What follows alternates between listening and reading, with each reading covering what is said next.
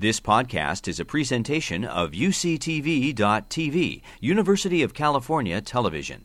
Like what you learn? Help others discover UCTV podcasts by leaving a comment or rating in iTunes. Good evening, everyone. Welcome to Science at the Theater's Clean Tech Pitch Fest, sponsored by the Friends of Berkeley Lab and co sponsored this evening by the Berkeley Chamber of Commerce and the San Francisco Chamber of Commerce. So, we think that tonight's going to be an eye opener for many of you.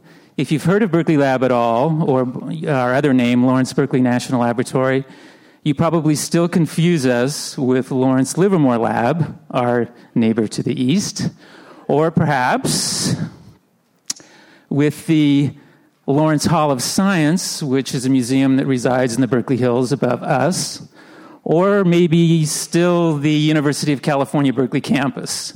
So I'm here to tell you that we are none of these.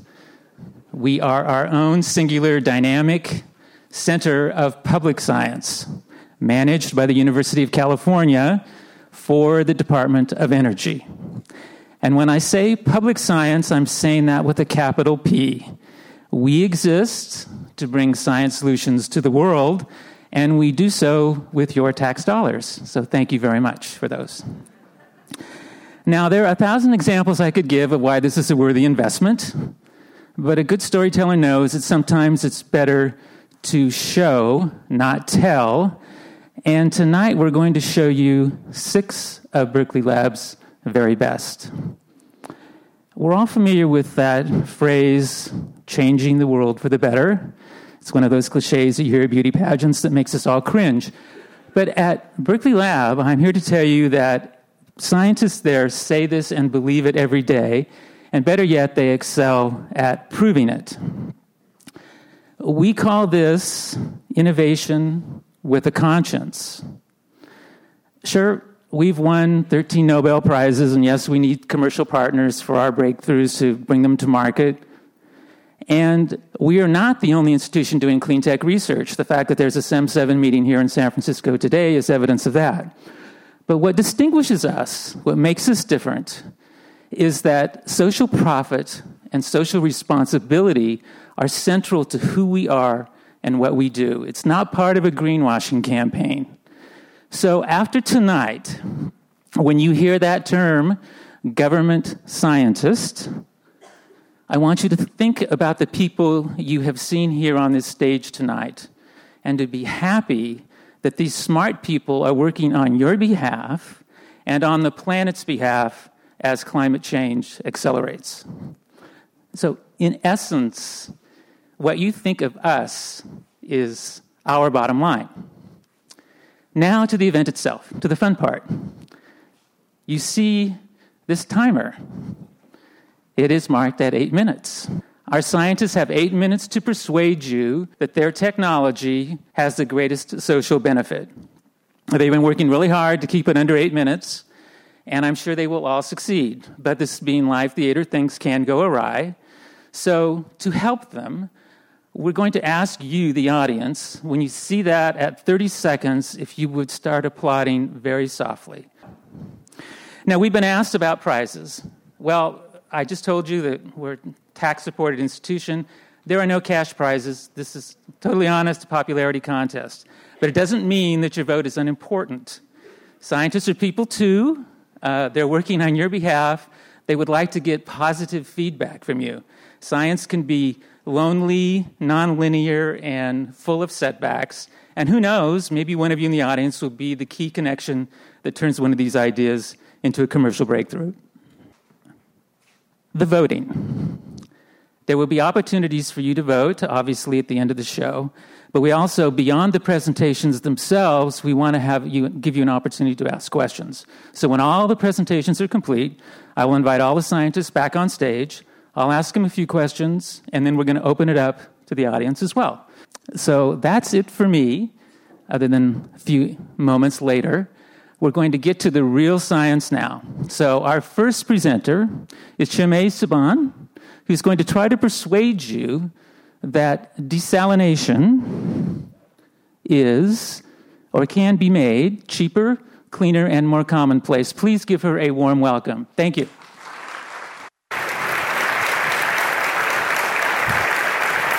Thanks for the introduction.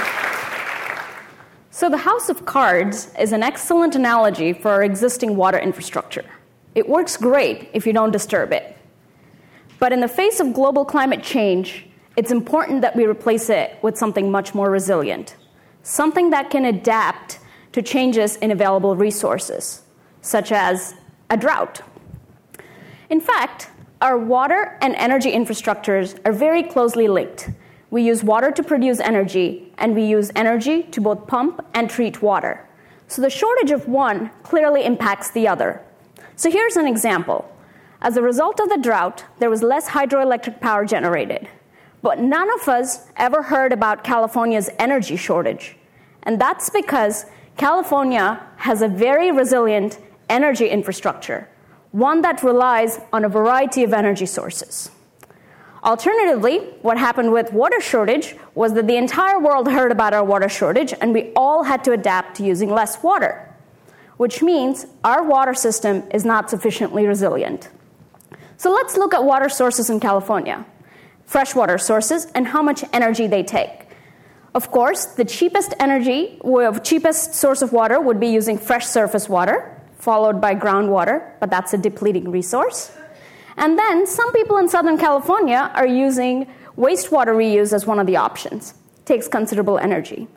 But as a coastal state, one of the things we always want to look for is seawater desalination to the sea. But seawater desalination is highly energy intensive. In fact, it's about 10 times as energy intensive as the fresh water we use today. So that's not a great option. You might have also heard in the news about transporting or trucking in water from neighboring states but that takes quite a bit of energy as well. There's yet another option you may or may not have heard about, and that's brackish water desalination. Brackish water is slightly less salty than the seawater. So, for example, to give you an idea, seawater contains half a cup of salt per gallon of water, while brackish water contains just about two and a half tablespoons of salt per gallon. Brackish water can have various origins. It occurs naturally in groundwater aquifers across the US. It can also be a result of seawater intruding groundwater. Here you see Salinas, California, where saltwater intrusion is moving further inland. And there's a third uh, way brackish water can be formed, and that's through groundwater pollution. In Central Valley, California, the use of fertilizers has resulted in excessive amounts of nitrates in groundwater, and the groundwater is not potable anymore, and that's what the people are protesting. So the brackish water has to be treated and desalinated prior to consumption. There are many different ways brackish water can be treated, but the existing technologies are not ideal. So the existing technologies, the one that you might have heard of is reverse osmosis or RO. First of all, it's very expensive. So what you see here is San Diego's new Carlsbad's RO plant. It costs $1 billion and it serves just 7% of San Diego's drinking water. So it's very expensive. And besides being expensive, it's energy intensive. Whether you're treating slightly salty brackish water or very salty seawater, it takes a lot of energy, which is not ideal. And no matter what technology you use, in desalination, there's always going to be two outputs. One is fresh water that you care about, and the other is where the salt goes. It's the salty brine. You want to maximize the fresh water and minimize the brine. But unfortunately, in reverse osmosis, there's very low water recovery and very high amounts of brine produced. So there's a huge need and opportunity to develop technologies that are optimized for treating brackish water so it can be widely used. And what would such a technology look like? Well, it turns out it has to. Uh, here's an example where the technology is powered by a solar panel. Ideally, you want a technology that's inexpensive by design, low capital and maintenance cost. It has to be energy efficient, where the efficiency is optimized for low salt treatment, so brackish water treatment. And of course, you want high water recovery and low amounts of waste. We're working on a technology that fits these categories, and I'm going to tell you how it works.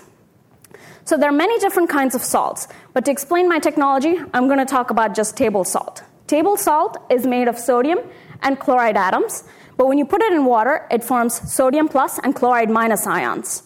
And we can take advantage of the fact that these are charged and separate the salt from water based off of the charge. And here's how it works. So, first step is to capture salt. We have these special polymers which have these nice pockets and tunnels that are lined with positive and negative charges. And these positive and negative charges attract oppositely charged ions, such as H plus and OH minus ions that we're familiar from water. When we put these polymers in salt water, the H plus ions exchange for sodium ions, and the OH minus ions exchange for chloride ions, and therefore the salt is captured by the polymer. And these polymers are generally called ion exchange resins. So once they capture the salt, we need to discard the salt so the resin can be reused. And in order to do so, what we can do is re exchange these salt ions for H plus and OH minus ions that we generate by splitting water. So both ion exchange resins and splitting water are well known concepts. Our contribution has been in combining the two to develop a functioning desalination technology.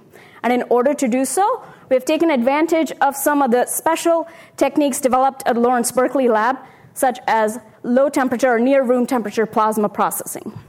So here's how the technology works. Uh, I want to remind you again that water is made of H plus and OH minus ions. Okay? So to capture salt, we have two different kinds of resins, one that exchanges H plus for sodium ions and the other that exchanges OH minus for chloride ions. So we flow salt water between these two resins and the salt is captured by the resin. Once the salt is captured, we have to discard the salt, and in order to do so, we use some energy and split water, which generates H plus and OH minus ions. As we generate more and more of these ions, the resin will discard the salt, forming a very concentrated brine that can be discarded. And once this happens, the system is ready to capture salt again, and the cycle can repeat. So we wanted to test this idea, and to turn this idea into a technology, we used several unique steps to build our prototype. We started from very inexpensive resins, turned them into tiny pieces, and once we made them into tiny pieces, we used our special plasma process, which helped us make functional electrodes, which were then put into a little prototype and tested. And here are our test results. We put salt water where we knew how salty the water going into the prototype was, and we measured how salty the water coming out of it was. So we're looking at, as a function of time, how the salinity changes. So the zero line with the yellow dash is the salt that goes into the system. When the system is capturing salt, the salt measured is lower than zero, and when the system is discarding salt, the salt amount is higher than zero. So here is three consecutive cycles of our unit functioning. The fact that we can repeat this, we confirm that our idea works. So, although we've been talking about drought and water problems in California, the problem is much larger. In fact, 1.8 billion people in the world will face absolute water stress, and a majority of them will live in the developing world. Our technology is sufficiently versatile to be able to support. Re- our technology is sufficiently. Okay, I need 10 more seconds. So, um, our technology is sufficiently versatile to address their problems. It's made from low cost materials. It can be scaled both up or down to support both communities and individuals. It is powered by renewables. It can be powered by renewables, such as a solar panel. And most importantly, it has very high water recovery, which is crucial under water stress. And to conclude, using diverse sources of water is helpful in developing a much more resilient water infrastructure. And by efficiently desalinating brackish sources, we can make a difference. Thank you. Thank you. Thank you, Chime. I don't know. Should, I don't think we. I mean, I don't think we should assess her a penalty. I, I think we'll we'll give her a pass on that one. It wasn't too much over. Anyway, next up Raymond Weitekamp, who has a paint on solution for energy efficiency. Please give Raymond a warm welcome. Thank you.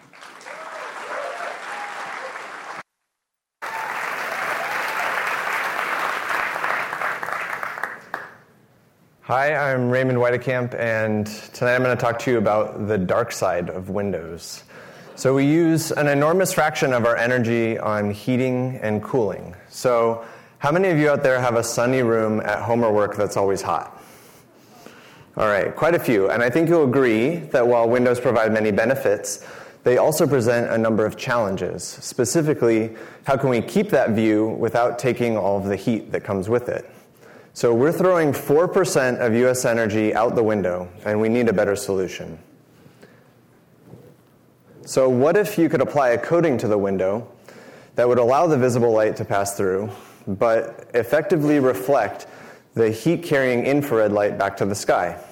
In warm climates, this would dramatically reduce the air conditioning requirements of homes and buildings. And this is because half of the sun's energy is in the form of infrared light. So by blocking it, we're efficiently blocking the heat. So, even better, what if you could spray on that coating yourself without having to replace your windows?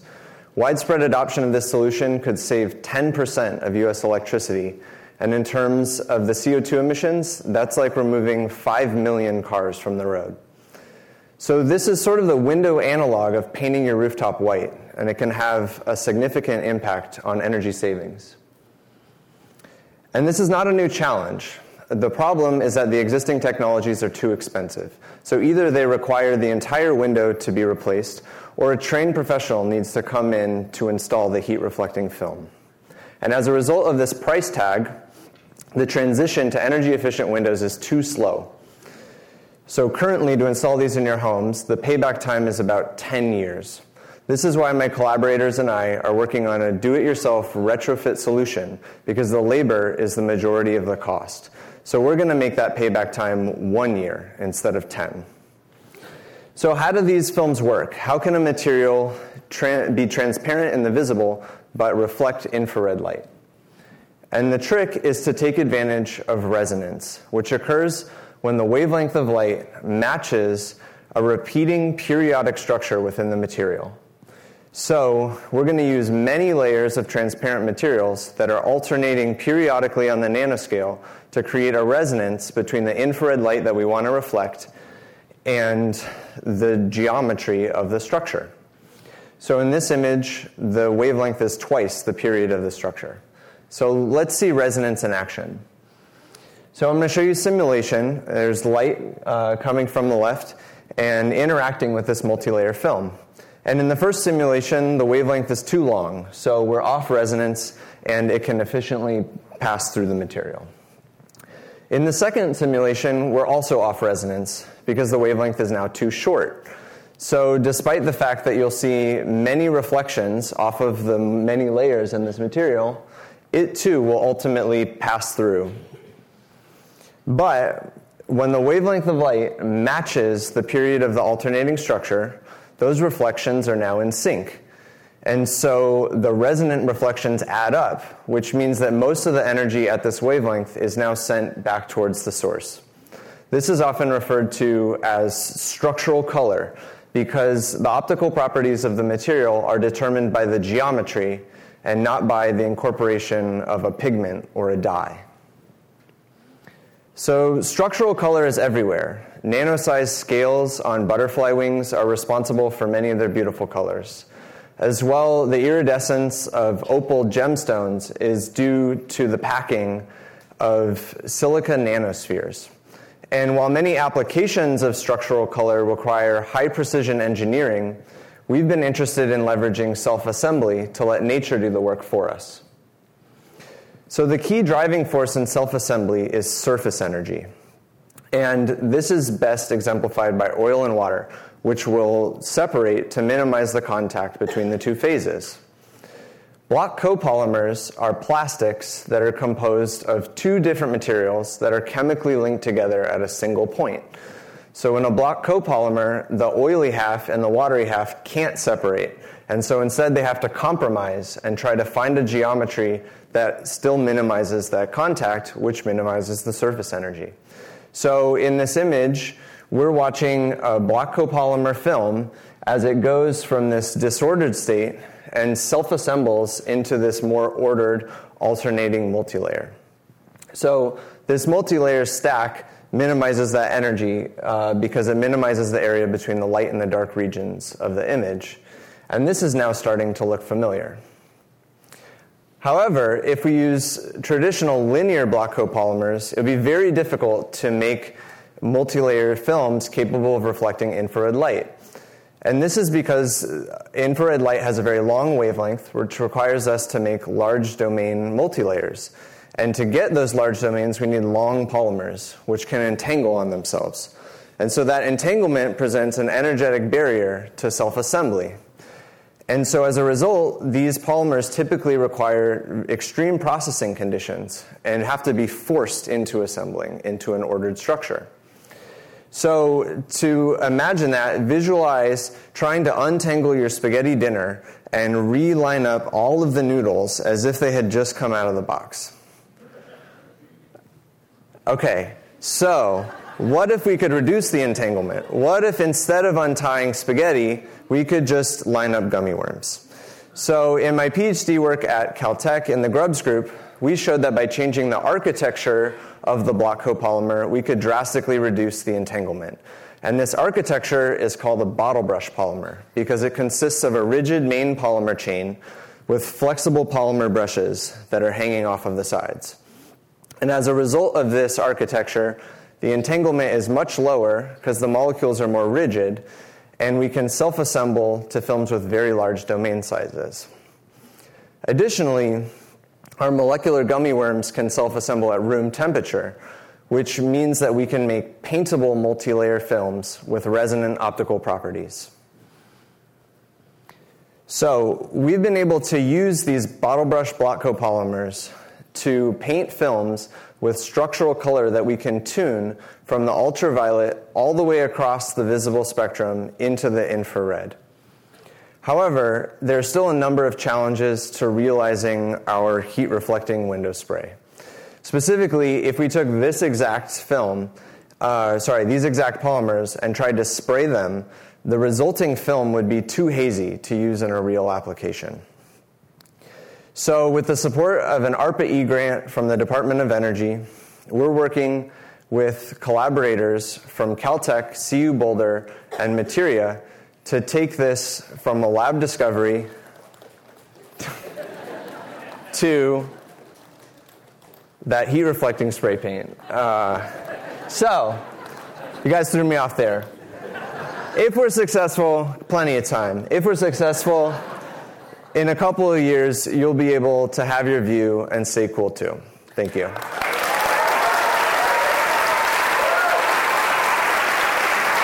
Excellent. Thank you. Good job. Let's give that, give that to him.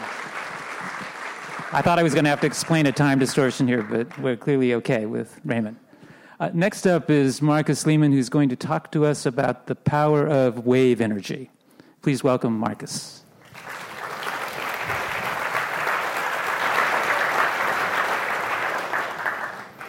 Thank you, Jeff, and thank you all for coming out tonight. I think this is always a great event. Take some time out of our busy days and to take a look at the big picture. And I just watched the latest TED talk from Al Gore, and yeah, the fact that struck me the most is that the World Economic Forum found that climate change is the number one risk for our global economy.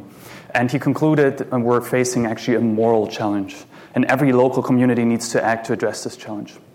So the question I want to discuss with you tonight is how can San Francisco become self-sustaining? And yet, to fill all the electricity needs of San Francisco, we need around 1.3 gigawatts. And actually realized there's not a lot of space for wind and solar power because San Francisco is entirely surrounded by the ocean. But the ocean also comes with a lot of great resources.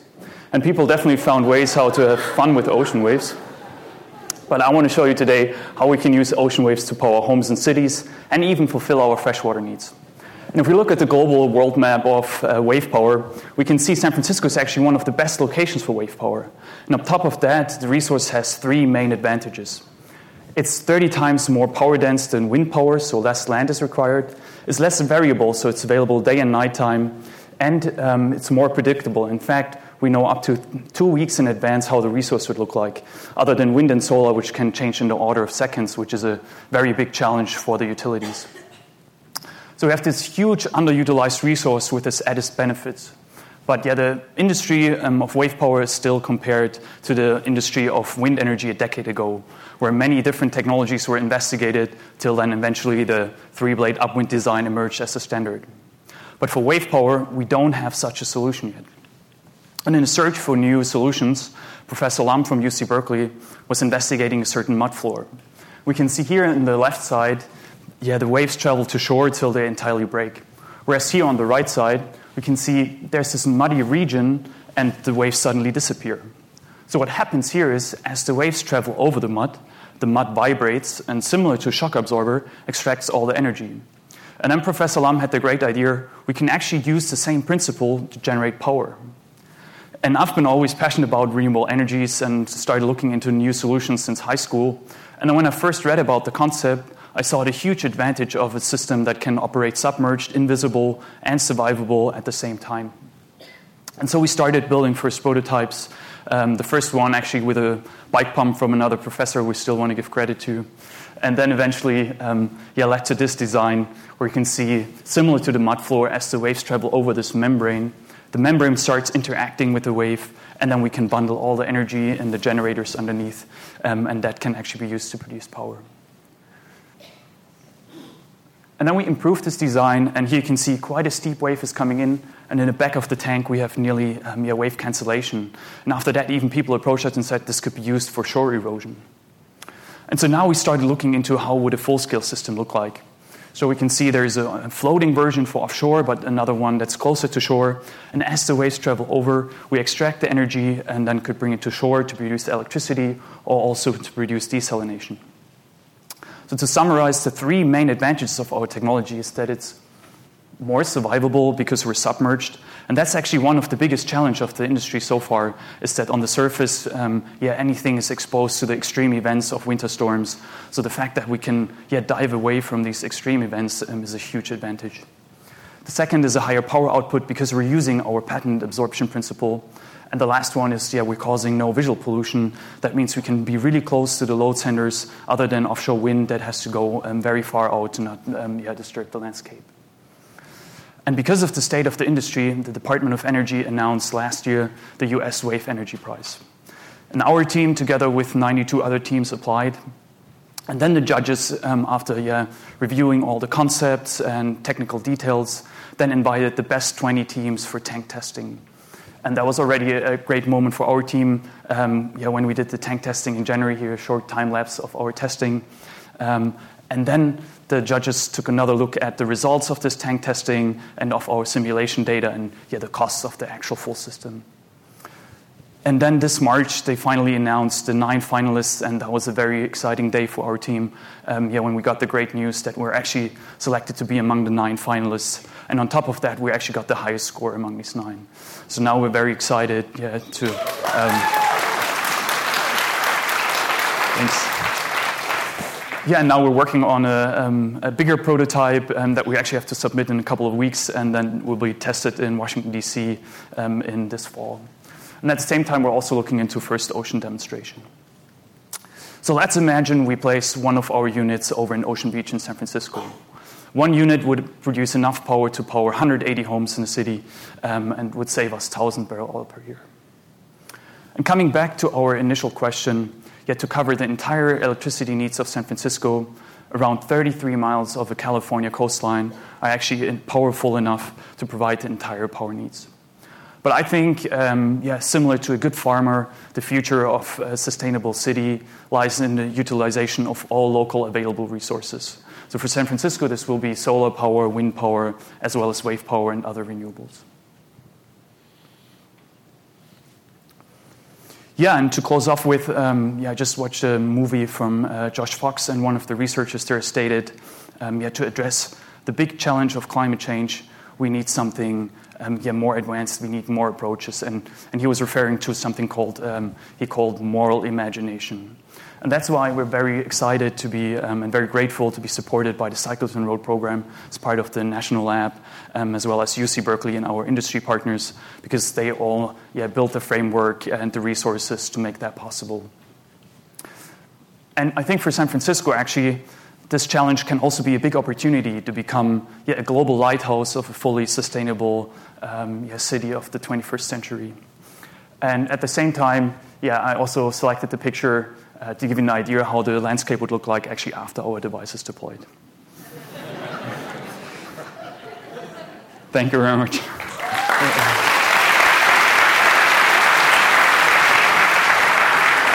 Thank you, Marcus. So, our, our next presenter, Jeff Urban, um, is going to be speaking about one of my favorite topics, metal organic frameworks. But sadly, he's going to has to leave after the presentation. He will be unavailable for Q and A. So please listen very closely.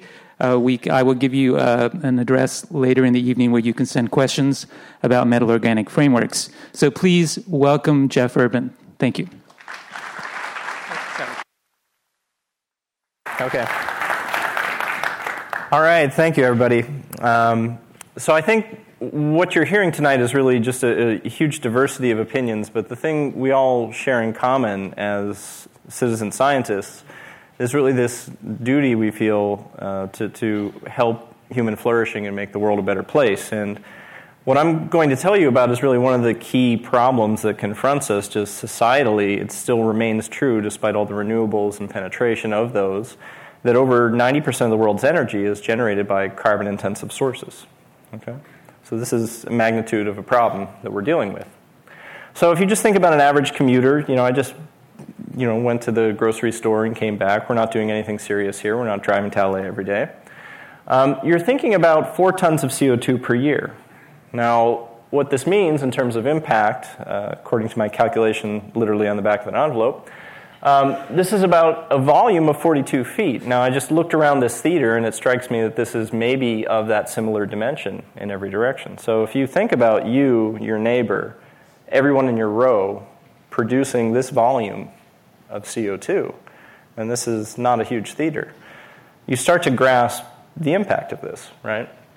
So, globally, what does this mean? 32 gigatons, which is a number that itself, this almost seems like a made up word, right? What does that mean? So that's a, a, billion tons. So if you had a million tons, you would need a thousand of those to get to one gigaton. So overall, this would be like I know we don't really have snow here unless you go to Tahoe, but it would be like if you were six feet deep in fresh powder of CO2 over the entire United States. That is the magnitude of what we're dealing with. Okay? That's a problem. So the problem is made manifest here in this chart over time. I won't belabor this because there are plenty of documentaries and movies that go over this, but this is really just over time our historical concentration of CO2 in the atmosphere. And you know, I'm not here to uh, sort of change any minds on this topic, and I'm, I'm definitely not Al Gore, but uh, what you can see is that we're having an influence. And the nature of that influence, uh, I think almost certainly is not great. I think we can agree on that. So, how do we go about thinking about this problem of CO2 and mitigating it? Here's your average 500 megawatt power plant, right? And this is good, at least if you like to charge your devices, if you like to make PowerPoint presentations. It's a, something we all collectively just agree to do as part of human society. And the problem with that is that the CO2 problem, right? And what's best practice today is called uh, amine scrubbing. Now, the details of that is sort of captured by this little diagram here. Now, the, the reality or the scientific basis for this is just that amines, nitrogen rich compounds, you can think of fertilizer if you want. Some of these materials actually look quite similar in terms of chemical structure. They bind to CO2 very, very well. Okay? Now, they bind it so well, in fact, that it takes a lot of heat and thermal energy to release it. Now, this is in a way useful because you can release it when you want to, right? And you can capture CO2, which is good. In a way, it's not useful but because it requires a huge amount of energy in order to do that. So, if you want your clean skies when you're using carbon, and again, I hope we transition to less carbon intensive fuels, but reality is this is where we are now as, a, as the globe.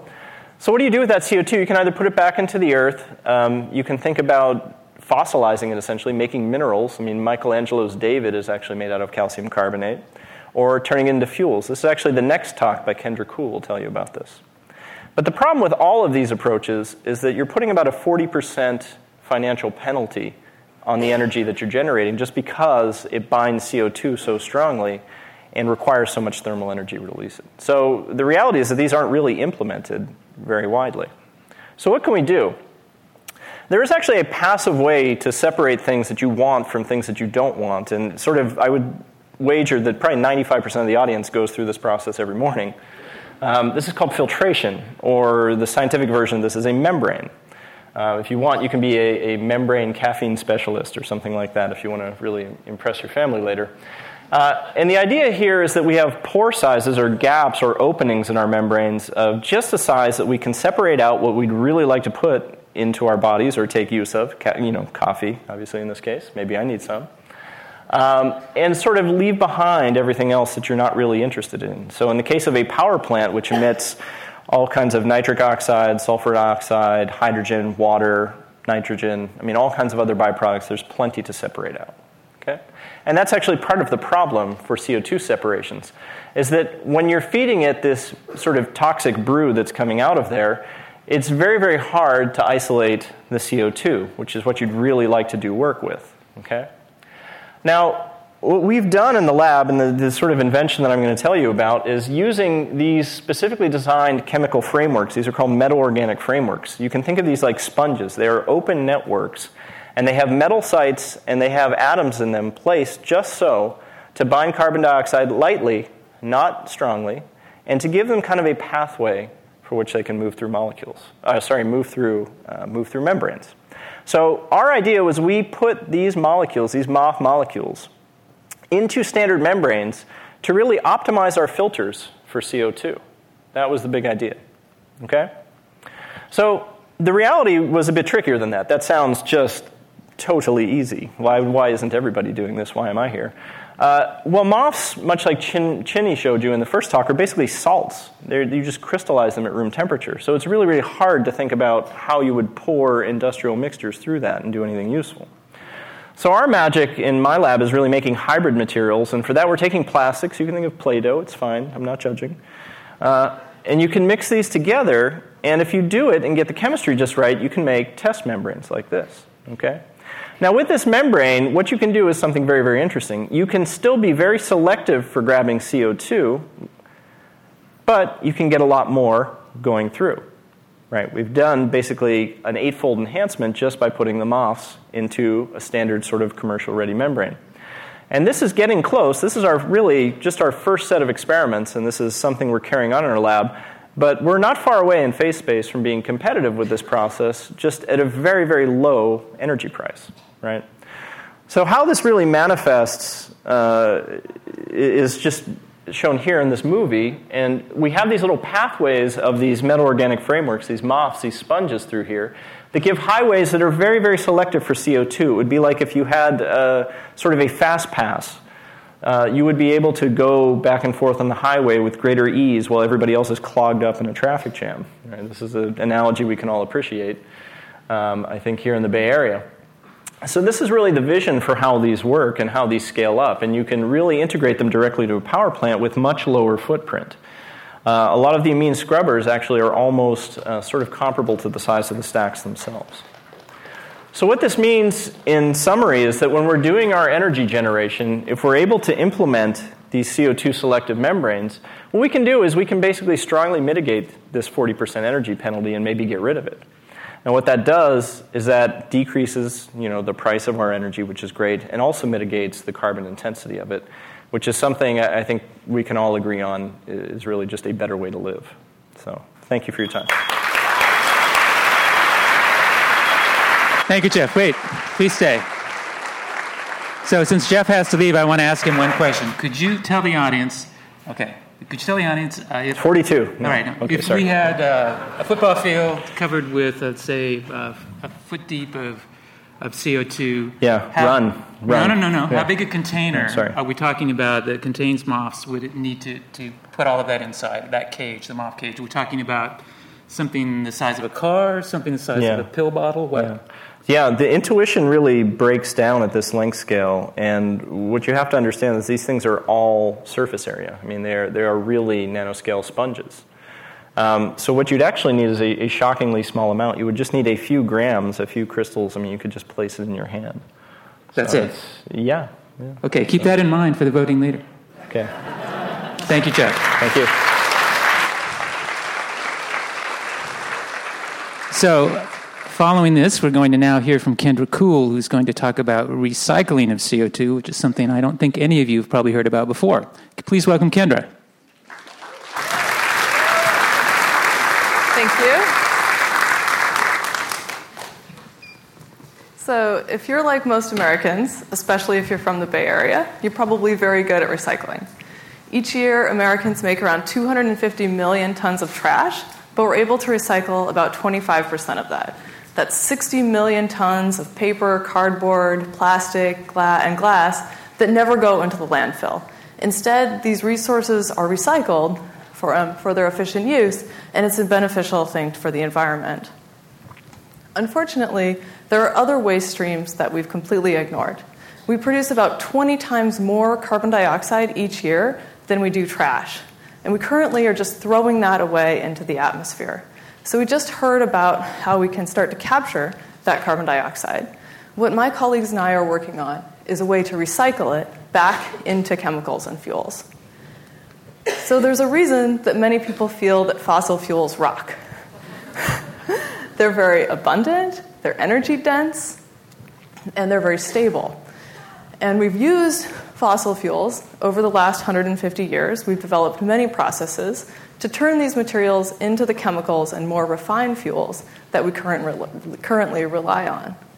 Unfortunately, when we extract the energy from these fossil fuels, we end up emitting carbon dioxide, which is accumulating in the atmosphere and causing environmental damage due to the rapid changes in climate that it causes.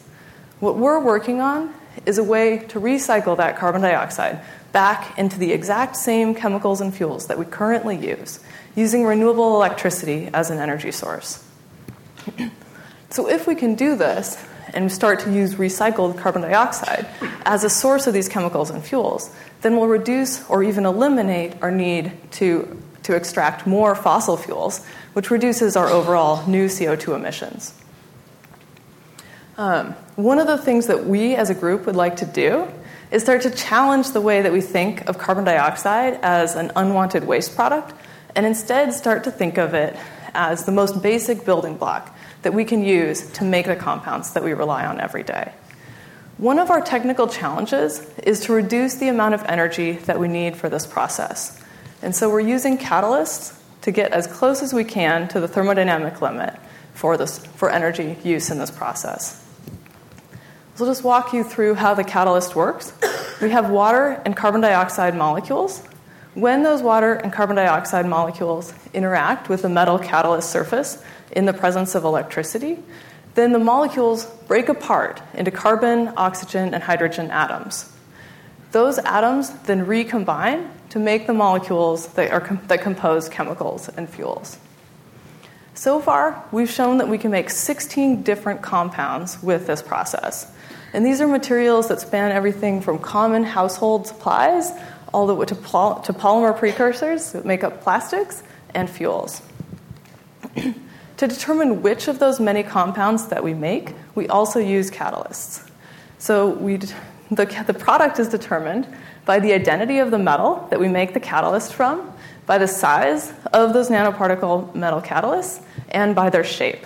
So this is a picture of metal nanocubes that we made at the Molecular Foundry at Berkeley Lab. And what our data indicates is that the edges of these cubes are very good at coupling carbon atoms together.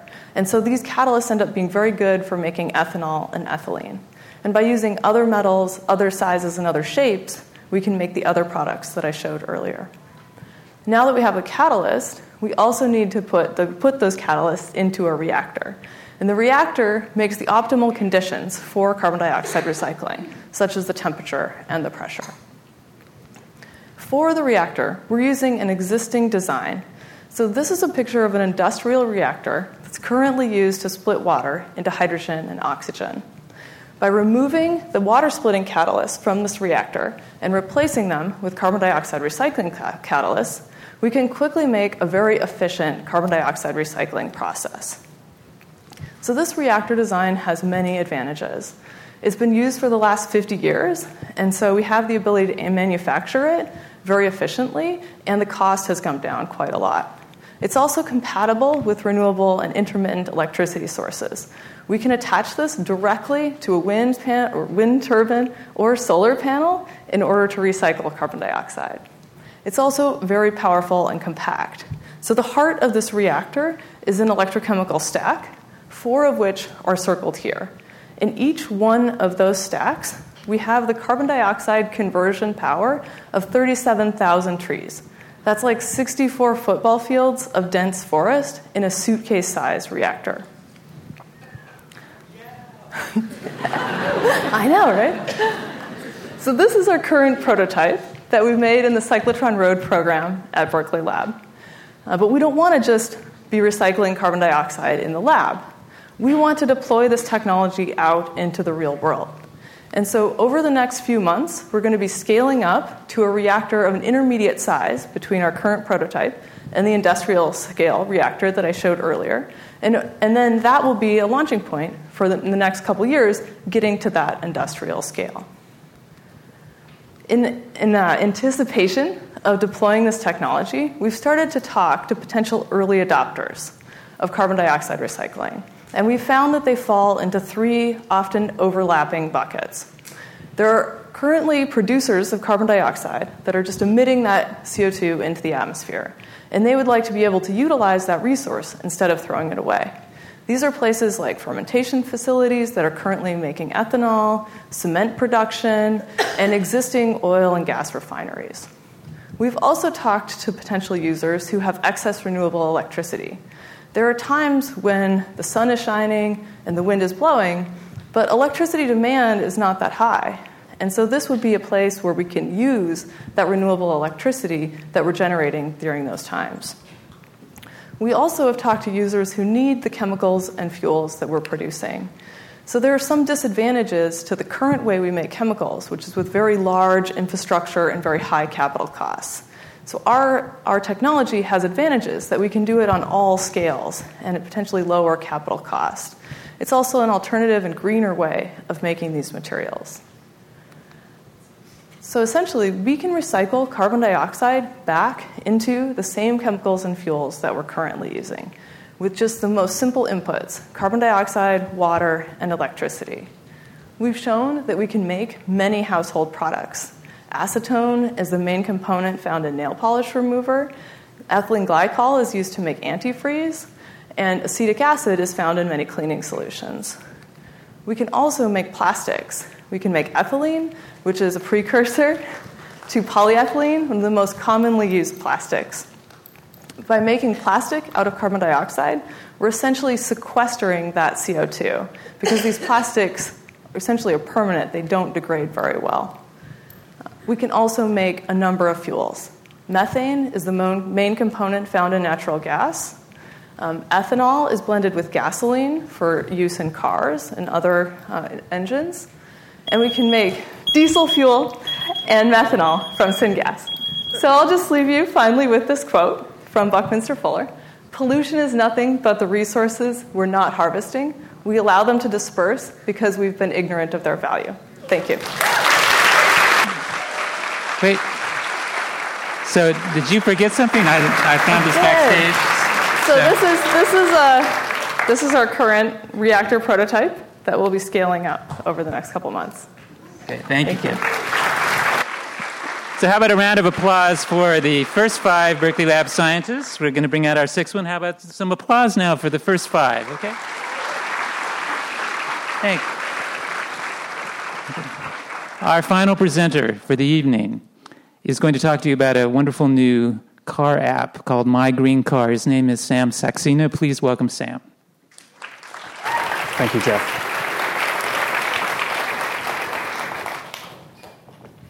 Hello, everyone.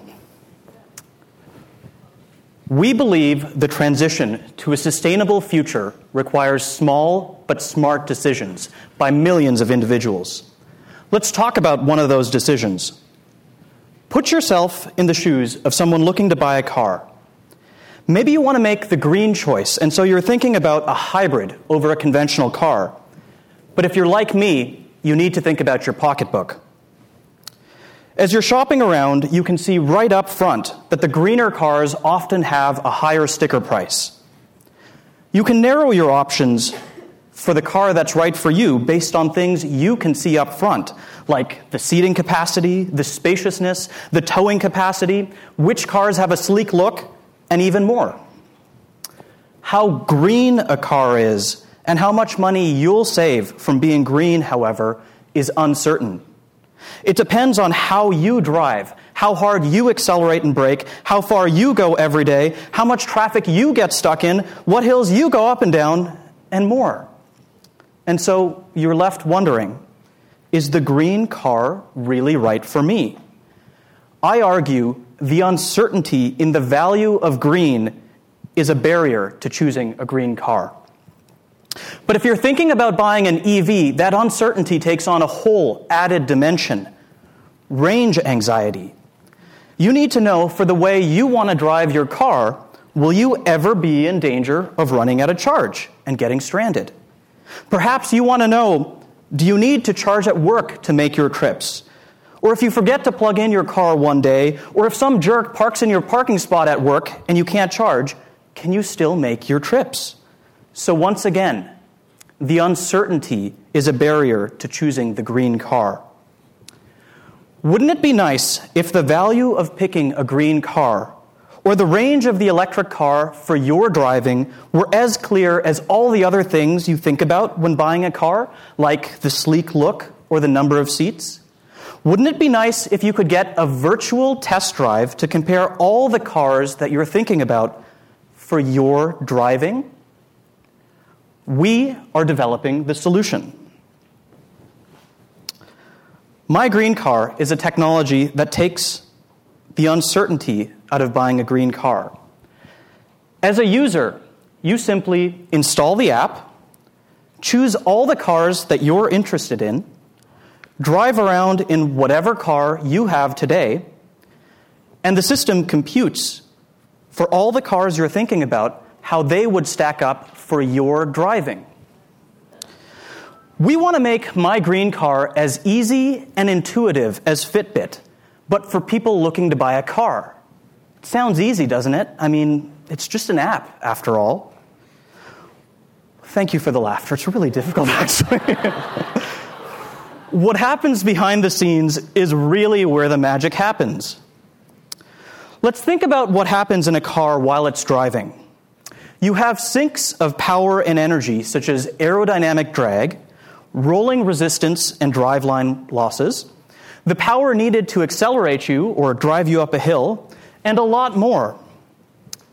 To overcome all these sinks so that you can drive forward, you need power.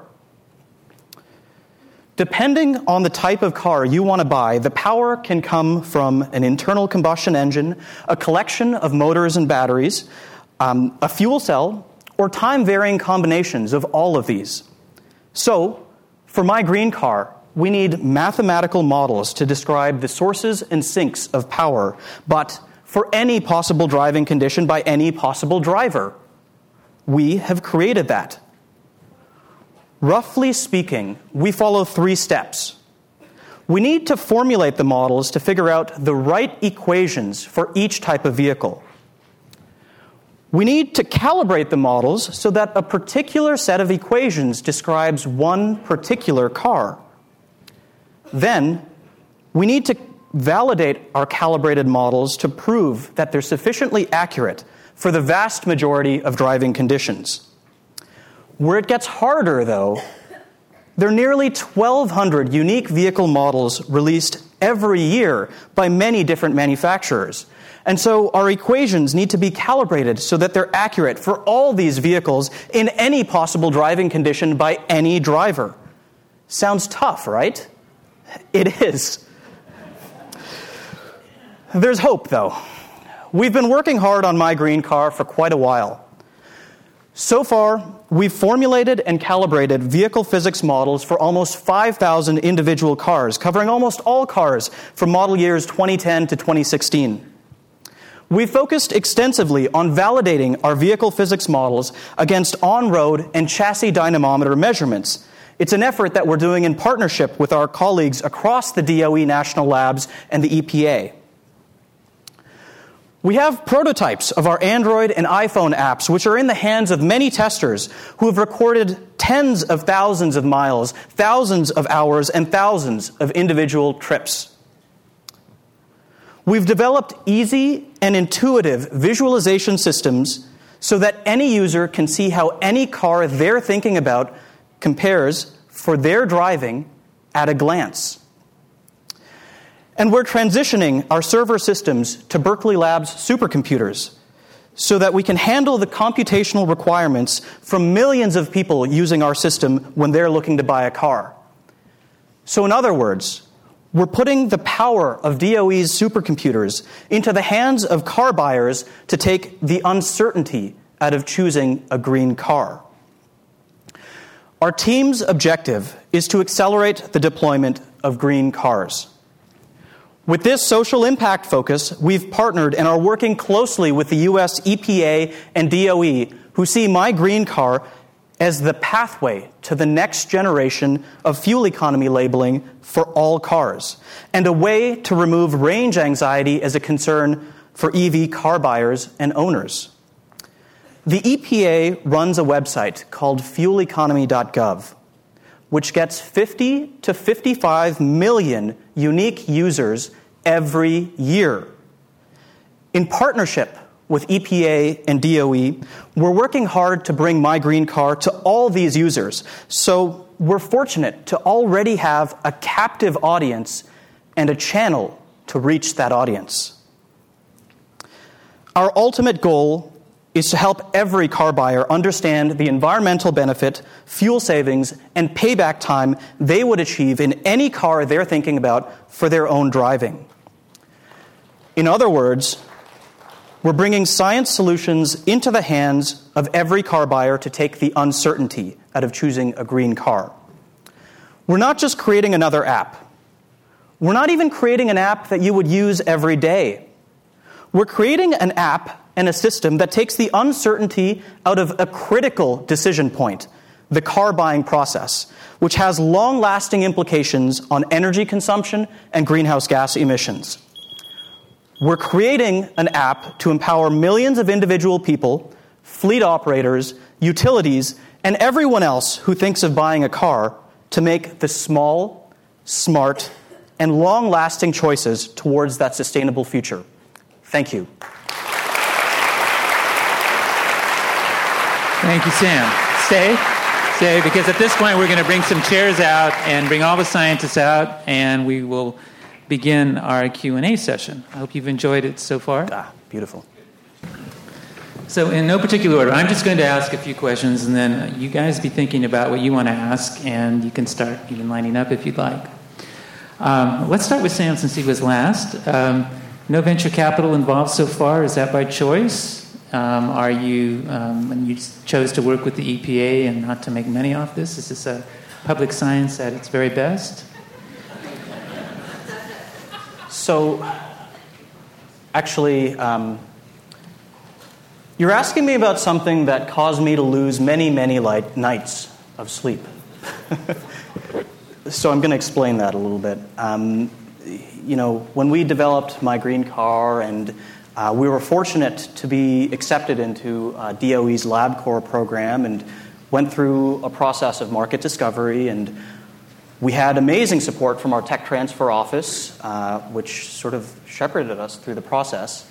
And from what we learned, we actually did pitch my green car to um, some of America's top accelerators, and we were accepted. And pitched to venture capital firms and got term sheets. And heck, I even went through the process of uh, searching long and hard for a prospective co-founder who uh, we, we, found one, and uh, you know he was amazing. Um, but ultimately, this whole process of, of VC funding and, and, so on forced a set of conversations with the EPA and a little bit of soul searching as to what we want to do with my green car. Um, you know, my objective behind the project was to get out there to as many people as possible. And the channel that EPA and DOE present to get out there to, to everyone to make an impact is just almost unparalleled. So we respectfully said no to the VCs. Um, but, you know, at the time, um, a lot of soul searching, like I said. Um, there may be one in the audience right now. Uh, maybe there's one in the audience. So, you know, and if there is one in the audience, let me just say that although we said no at the time,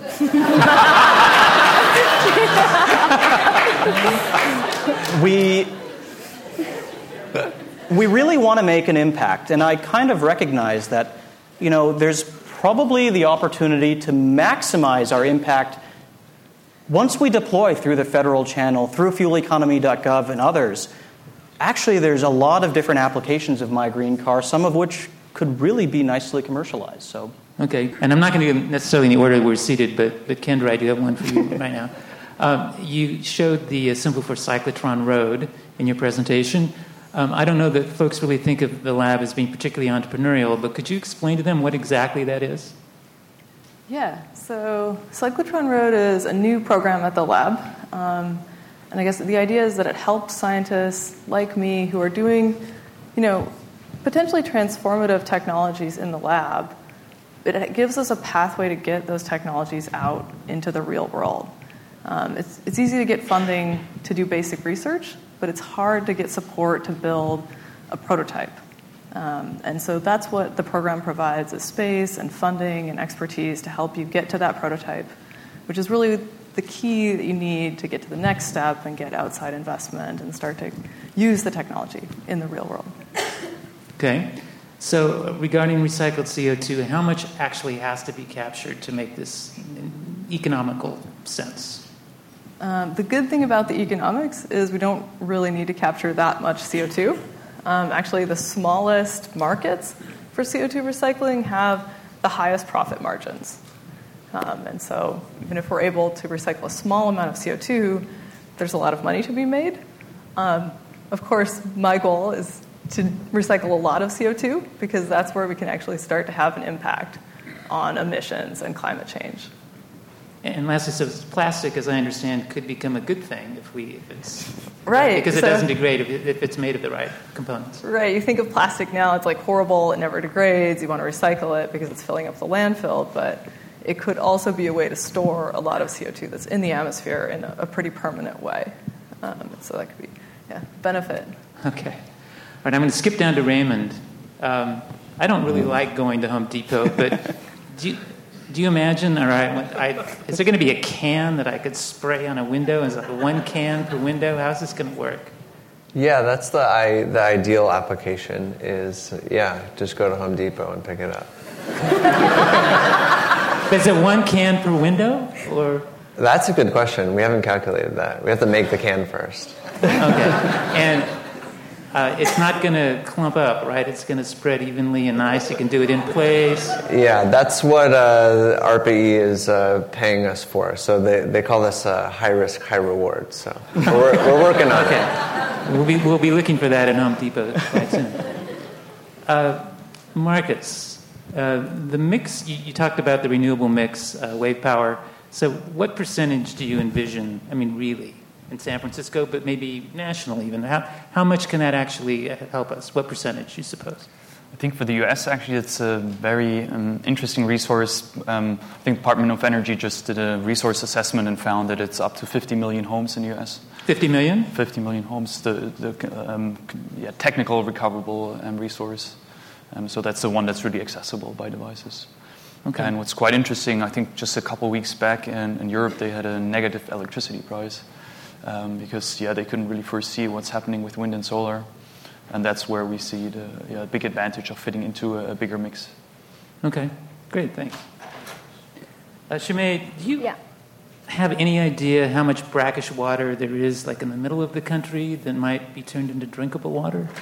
So, um, the estimated amount of saline groundwater, just to give you an idea, is about 3,500 Olympic pools for every person in America. That's how much saline groundwater exists in the US. But that's a lot. That's a lot, exactly. So, um, what exactly the salinity of each source and how deep it is has to be clearly surveyed, which is ongoing. But even if a small fraction of that were it to be lower salinity, I think our technology could contribute to a significant amount of water being treated. Is this true for like reclaimed agricultural water as well? Yeah, anything wherever you have charged ions or salt. Uh, right. It could be domestic wastewater, it could be agricultural wastewater, whatever it is, can be treated with the technology. It doesn't okay. have to be right. just brackish. All right, let's open it up to some audience questions now. So I'm sure that. Uh, oh, we have a gentleman right here. So uh, please speak up. And again, remember, short, pithy, no preambles. We're, we are from Berkeley. We're used to this, but. Uh, two questions. One for the uh, my green car. Would that have spotted the VW? Would your data have spotted that? And then the question for the wave generation is I keep trying to track wave generation worldwide, and the projects just come and then fall into a black hole. So, how can I track your project? So, uh, shall I take this first? Yeah, Sam, why don't you okay. go first? Okay. Well, I don't know. We got to get it out there uh, to people, and uh, you know, we're in conversations to see all of the different ways that MyGreenCar can be applied. You know, apart from just helping individual car buyers, the way that I see it is that we've got to get it out there first, and then and then we can look at the bigger applications. Okay, and the other question was for Marcus, right? Yeah, you find us on the Cyclotron Road homepage. There is a link to our project page uh, with details, and then also if you search for US Wave Energy Prize, and then look at the teams, there, there's a list of the, the nine finalists and also our ranking. I should add that uh, Kendra, Raymond, and Marcus are all part of Cyclotron Road. There are, there are other people here today, and they probably start applauding if I say Cyclotron Road, right? yeah, Here they are over there. Okay. Yeah, okay. Uh, next question over here. Yeah, my questions are regarding environmental impact. Uh, like, for instance, uh, you know, we know that the current wave, or excuse me, the uh, wind generation is having an impact on wildlife. Have you done any uh, any uh, studies on the potential impact of wave generation on uh, marine life, and also uh, related for the salim- desalinization? Uh, do you have an environmentally uh, secure way of, of taking that brine and, and disposing it? That, that's a very good and important question. We're following closely the research done by uh, the Northwest Pacific uh, Marine Laboratory. They're looking very close into environmental impact of renewables and marine hydrokinetics.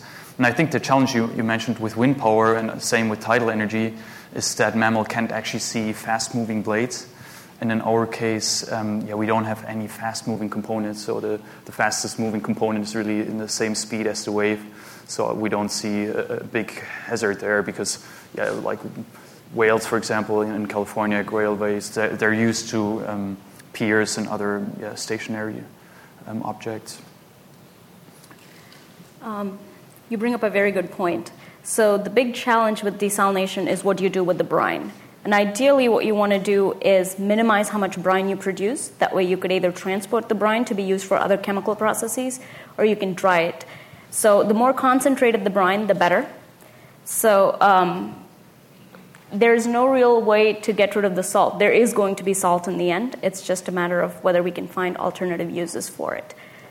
That's, you know, so you can concentrate it and treat it easier than having a dilute brine. That's where the status of brine treatment is at this point. Thank you for your question. Uh, next question here. Hi, this is a uh, question for all of you up there. What is your favorite piece or uh, your favorite piece of clean technology for the home? Group. Uh, I'll start. Uh, it's the Powerwall because Elon Musk managed to get people to like go berserk for batteries. Mm-hmm. Okay. Any other? Any others? No. I, I like fluorescent light bulbs. They're easy to use.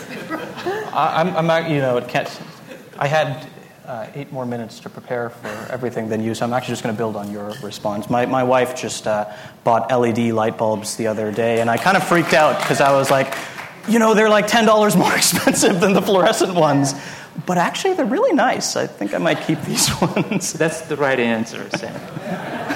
Anyone else have anything they'd like to talk about? Is there their favorite?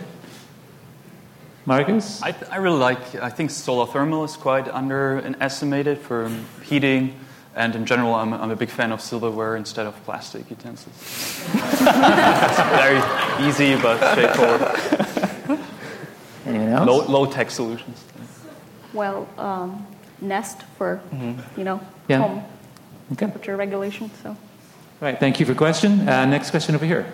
Uh, yeah, question about the wave generator. Um, how does the cost of that technology, when you include the cost of installation in the ocean, compare to other renewables and to fossil fuels? Yeah, that's a very important question, and um, that was actually the reason why the department um, is now running the wave energy prize to cut exactly the cost of electricity into half. So you can only win the prize, and I think all the nine finalists are actually um, yeah, checking this criteria to cut the current cost of electricity into half of the state of the art. And so, how where it exactly fits into, I mean, if you look at the um, different states in the U.S., there, let's look at uh, Alaska. There's 50 cents per kilowatt hour. Hawaii is 36 or in, in this range. So it, it, depends on which stages um, the technology go through. In, in the very beginning, that's what I'm really interested in. How I actually got solar and wind to the level now that uh, wind is uh, yeah, cheaper than fossil fuels, or sometimes even negative um, price. So that it's just a stage of uh, um, yeah, when you look into the life cycle of a technology. Do you have a projection for what a commercialized version of your system would cost? So that depends on the location. Um, as you said, the installation are a big part of the costs in general with any offshore um, investigation. So it, it, really depends on like the vessel availability and, and, the general cost there for installation. So it's not a the one fits all uh, answer to that. Great, thank you for your question. Next one here. Yeah. Um, my question is about the CO2 capture and utilization. Now, our expert for the capture has already left, but maybe Kendra, you also have some knowledge about um, how that works. And what I'm interested in knowing is how much energy do you need to first capture the CO2 and then utilize it, and compared to how much energy you got out for producing the CO2 in the first place? Hmm. Um, I, am not completely sure for the capture part of it, but for the utilization part, um, I can tell you. So, you know, fossil fuels they are very energy dense, and we get that energy out when we, when we make CO2 in the process in order to recycle the CO2, we have to put that same amount of energy or a little bit more back in. So it is fairly energy intensive process. Yeah, hi. This question is for Ray. Um, you've described some great, um, some great sounding opportunities for a, a, very marketable opportunity for a spray-on sol- uh, solution for painting windows. Have you thought of any other any other potential applications for a spray-on compound that would arrange itself in very neat rows, like you described with your with your with your current application? Uh, yeah. So it's a great question, um, and actually, in many ways, the window application that I talked about is probably the hardest possible thing to go after because it, you have to get to very large domains and they have to be really perfectly ordered so that there's no haze in the window. So, pretty much anywhere where you want to select sort of one color over another, um, there could be applications. So, uh, one thing that would be really easy for us to do that we've talked about would be uh, to block ultraviolet light because we can make films that are really great at reflecting UV. And so, um, actually, you know, pretty much anything that sits outdoors needs to be protected from, from UV light. So paints all have antioxidants in them. Outdoor, you know, plastic structural materials all have UV stabilizers and things like that. And, and you could imagine uh, instead of putting something into the volume of that that would keep it from degrading, you would just coat the surface of that to block the ultraviolet light. So that one might be a lot easier. All right, thank you all for your questions. Now for the moment of truth. Could we have the slide with our instructions? Okay. Where's Wolf Blitzer in the magic wall? Uh, okay, so you're texting to 22333. And let's run through. You text BLCT1 for desalination, BLCT2 for the do it yourself efficient windows that we hope to see at Home Depot someday. Energy from waves is BLCT3. Yes, I see you, Raymond. Uh, nanoscale sponges, Jeff Urban, who was unable to stay with us, sadly, BLCT4 the recycling of CO2, BLCT5, and MyGreenCar, BLCT6. So you may begin your voting. And it's percentages, it's not going to be um, individual votes. So this is a pretty competitive brunch, uh-huh. I will say. You, you just vote for, for one, yes. But isn't that nice that you thought that some more than one was worthy? So, Jeff, this is why you locked our phone away hmm? backstage? Yes. I'm not allowing them to vote. It's gone. I'm sorry. Wait, wait, wait. Ross, could we get the screen? We had a malfunction, malfunction. Here we go, here we go. Oh. No, you need the instructions again. They need the instructions again, Ross. Oh, Oh, We've man. now influenced the voting process. It's like primaries and caucuses oh, no. here. oh no! My God! Look, at that's a close. Oh, oh. Kendra is killing us. Oh. Yeah, she's like Oh, oh.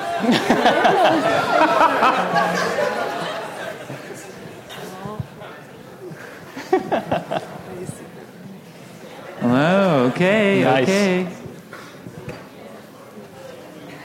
Settling down, but oh, it's close. so very close.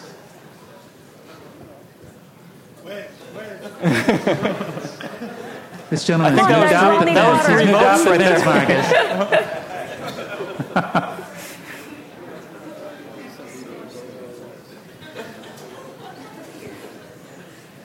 Maybe we should do our primaries like this. It'd be a lot quicker. Still some movement, still some movement. How do you vote without a smartphone? raise your hand. No, I'm just kidding. You can raise your hand. You know, in Berkeley we have to provide paper ballots. I didn't think we had to do that here, but um, you can tell us afterwards, or you can speak with the scientists afterwards.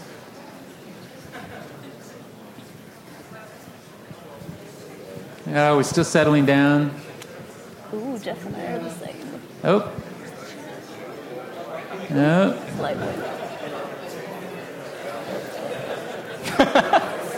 Ross, did we make sure that people couldn't vote twice? Yeah, I know. We have to like that. We did? Okay, good. Seemed to be a lot, a late, lot of late deciders.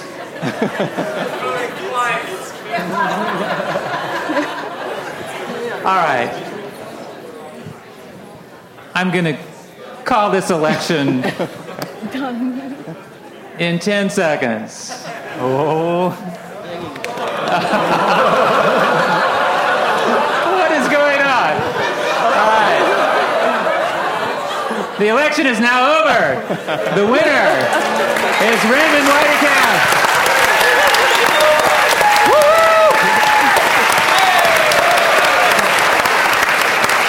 Very close race. Hey, get up. All right. All right, it's a tie. Awesome. Marcus and Raymond. It says Cyclotron Road people. I know they're out there doing something. They figured this out. They gamed the system. Thank you. Uh, we're, the, the evening's over. Thank you, San Francisco. Thank you, Berkeley Lab scientists. You've been a great audience. Really appreciate it. Hope you've enjoyed it. Ah, before you go, communications.lbl.gov if you ask, want to ask questions about any of this, particularly about the Jeff Urban uh, MOFs, since he was unable to stay. So communications.lbl.gov or at lbl.gov. And uh, thank you all again for coming. Appreciate it. You've been listening to a podcast by University of California Television. For more information about this program or UCTV, visit us online at uctv.tv.